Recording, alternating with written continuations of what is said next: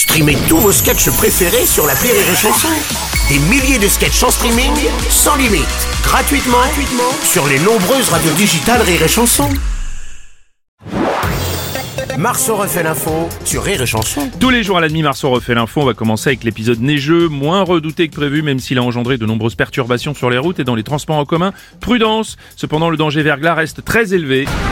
Denis Brognard, bonjour. Bonjour à tous. Pour les aventuriers de la moitié nord, quelle épreuve redoutable Rendez-vous compte, ils ont dû faire face à près de 2 voire 3 cm de neige Des transports en commun à l'arrêt, des bus supprimés, des trains annulés ou retardés. Au Canada, nos amis québécois appellent ce phénomène du pipi de chat. Et le Hindema, toutes ces maudits. Exactement Malgré tout, hier au travail, beaucoup étaient absents de leur poste, et ce même dans les établissements privés, au grand désarroi de la ministre Amélie Oudéa-Castéra. Julien Courbet, l'épisode neigeux n'était euh, finalement pas celui attendu. Ah hein. bah évidemment, mais Bah évidemment, oui. mais évidemment, mais évidemment, mais évidemment. Non, mais franchement, cette alerte neige, mais quelle arnaque Ça a duré à peu près 3 minutes 22. À 9h01, c'était quasiment fondu. Non, je peux vous dire qu'il y a des luges qui ont été bien défoncées par le goudron, mais évidemment.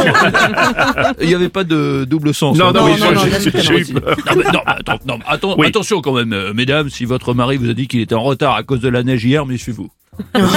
Ouais. S'il a glissé, c'est peut-être pas sur la route. Ah, Il y a des voies qui étaient sans problème praticables. François Mon Cluzet, ton. bah ça vous énerve ça. Mon enfant, Bah quoi t'as vu les chaînes infos là, t'as vu BFM TV, on Ah aurait dit que c'était Noël pour eux. Ah Ils ouais, c'est étaient sûr. en transe, il y a de la neige, il y a de la neige en édition spéciale, Ouais. attends, des correspondants en multiplex prêts à réagir pour nous dire quoi? Qu'il y a de la, La neige, bah oui. Avec des teasings de malins. De... Chers téléspectateurs, attention, dans un instant, ne zappez pas juste après la pub tous nos conseils pour rouler sur la neige. Mais ça fait des heures que vous nous dites de pas sortir de chez nous. Enfin. C'est vrai, c'est n'importe quoi. Président Macron, bonjour. Bonjour, bonjour à toutes et à tous, et chacune et chacun, ces et ceux. Alors, euh, à la neige. Oui. À la neige. Oui. Gabriel était tout excité. Vous savez, les enfants, dès qu'il y a quelques flocons, on les tient plus. hein. Alors, on a fait un bonhomme de neige euh, dans le jardin de Matignon, Oui. et un peu de luge pour lui faire plaisir. J'espère qu'il n'a pas attrapé froid. hein. Premier déplacement de la nouvelle ministre de la Culture Rachida Dati en compagnie du président de la République Emmanuel Macron, c'était à Clichy-sous-Bois en Seine-Saint-Denis. Bonjour Bruno. Oui, Francis Cabrel. Vous avez dit Rachida Dati, ministre de la Culture. ça- Ouais. Excusez-moi, mais j'ai besoin qu'on me le répète, je m'y fais pas. je m'y fais pas. Oui, c'est encore Ah, moi. bon, président Macron, vous, Euh, vous oui, squattez l'antenne. que je viens, je suis président de la République, je fais ce que je veux. Oui, d'accord enfin, quand même. Et si vous n'êtes pas content, je vous remets une conférence de presse. Oh non Alors oui, j'ai accompagné Rachida à Clichy-sous-Bois. Pour elle, c'était un peu rendez-vous en terrain inconnu. Alors, euh, Rachida, j'espère que tu es prête. Ça va te changer du 7e arrondissement de Paris. Voici le 93. Voilà, ça c'est un magasin Action, ça c'est un Lidl, et ce restaurant ça s'appelle un kebab. Oui, c'est comme Fauchon, c'est prêt à manger, prêt à emporter. Oui, Rachida, pour les jours où la cuisinière est au repos. Oui, oui, tout à fait.